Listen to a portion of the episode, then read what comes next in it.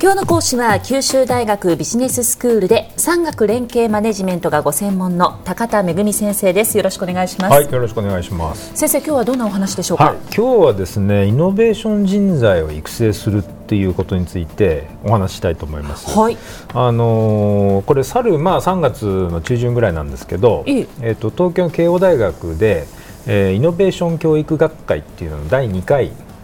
の学会が開催されたんですね。そうなんですね。それで、あのー、まあ最近ねやっぱりあちこちイノベーションという言葉ありますけども、うん、その産業競争力をまあ強くしたりですね、えー、そういった時にやっぱりイノベーションが必要だということよく言われますけど、はい、その肝心のイノベーションってどんな人が担うんだっけ？ってその人たちってどうやったら育つんだっけ？というところはやっぱり同様にすごくあの大きな関心事なわけですよ。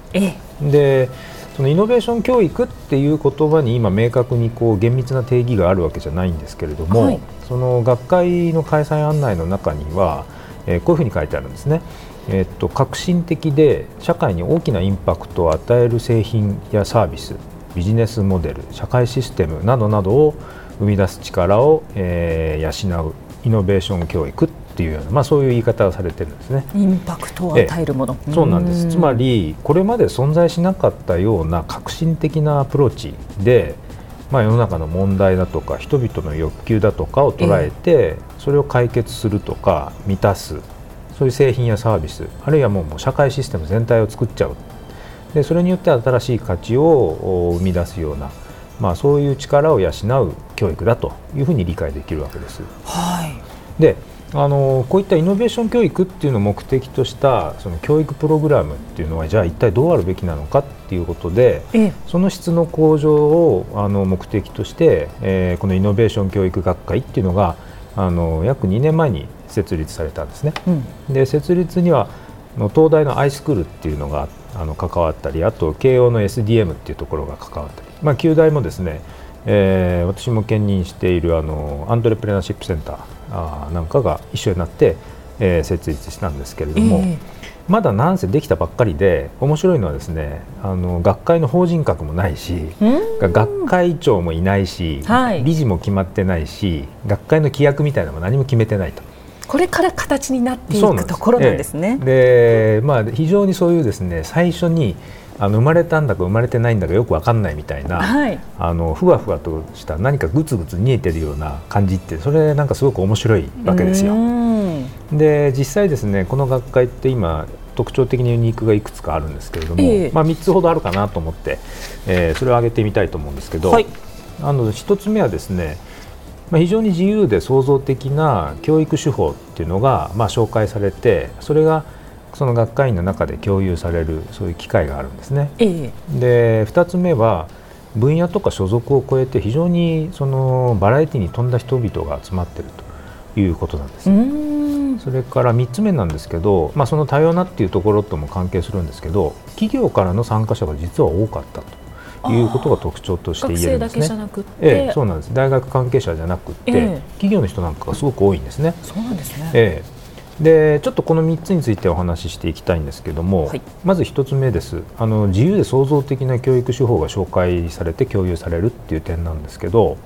あの先日3月に行われた学会ではですね1日目はもうあの主催校の慶応大学がですねえワークショップを1日やってくれて、はい、で例えばアイデアの発想法だとかそのアイデアを構造化するあの手法だとか、うん、でその構造化したアイデアにある強制的な条件を与えてやるとすごくこう違う視点からアイデアを練り直すことができるというようなあの強制連想法っていうあの方法があるんですけどそういった強制連想法のこうワークをですね、えー、参加者が実際に体験的に、えー、学べるという機会が提供されたんですね。でそれから2日目の基調講演では、まあ、ベテランのその慶応のあの先生がですねえー、デザイン思考っていう今ちょっと流行りの方法なんですけれども。デザイン思考、はい、はい、デザイン思考といってですね、まあ、比較的新しいそのイノベーションの技法と言われていて相手に共感するとか、はい、問題を明確に定義するとか、ええ、でそれに対してアイデアを想像してあの試作品を作ってテストしてっていうことをこう繰り返してで本当に世の中が求めているものをこう、えー、作っていくっていう、まあ、そういうやり方なんですけどもはい、もうそのデザイン思考のポイントが解説されたりですね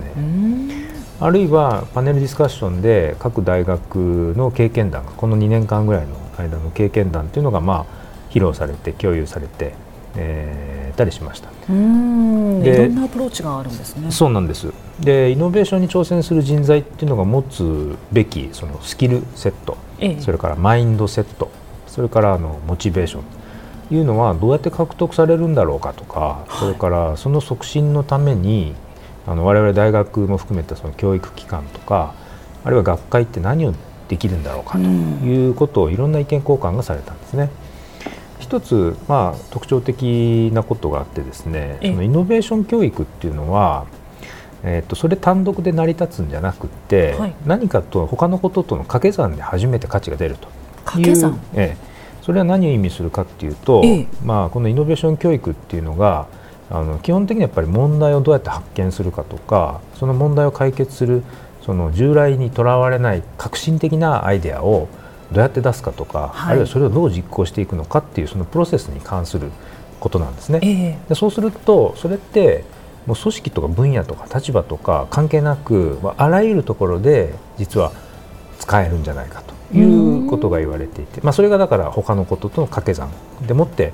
初めてこのイノベーション教育っていうのが意味を持ってくるっていう、まあ、そういうこう意味合いだったんですね。はい、はい、それでは先生今日のまとめをお願いします。はい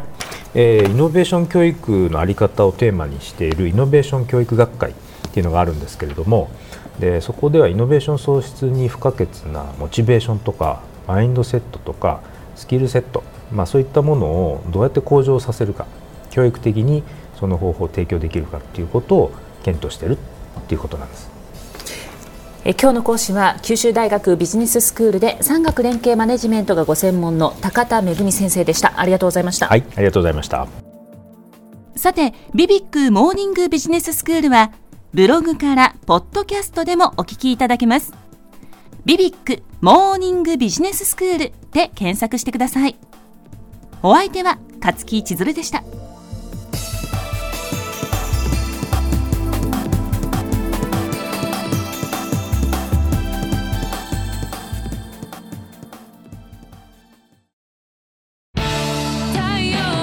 BBIQ は九州で生まれ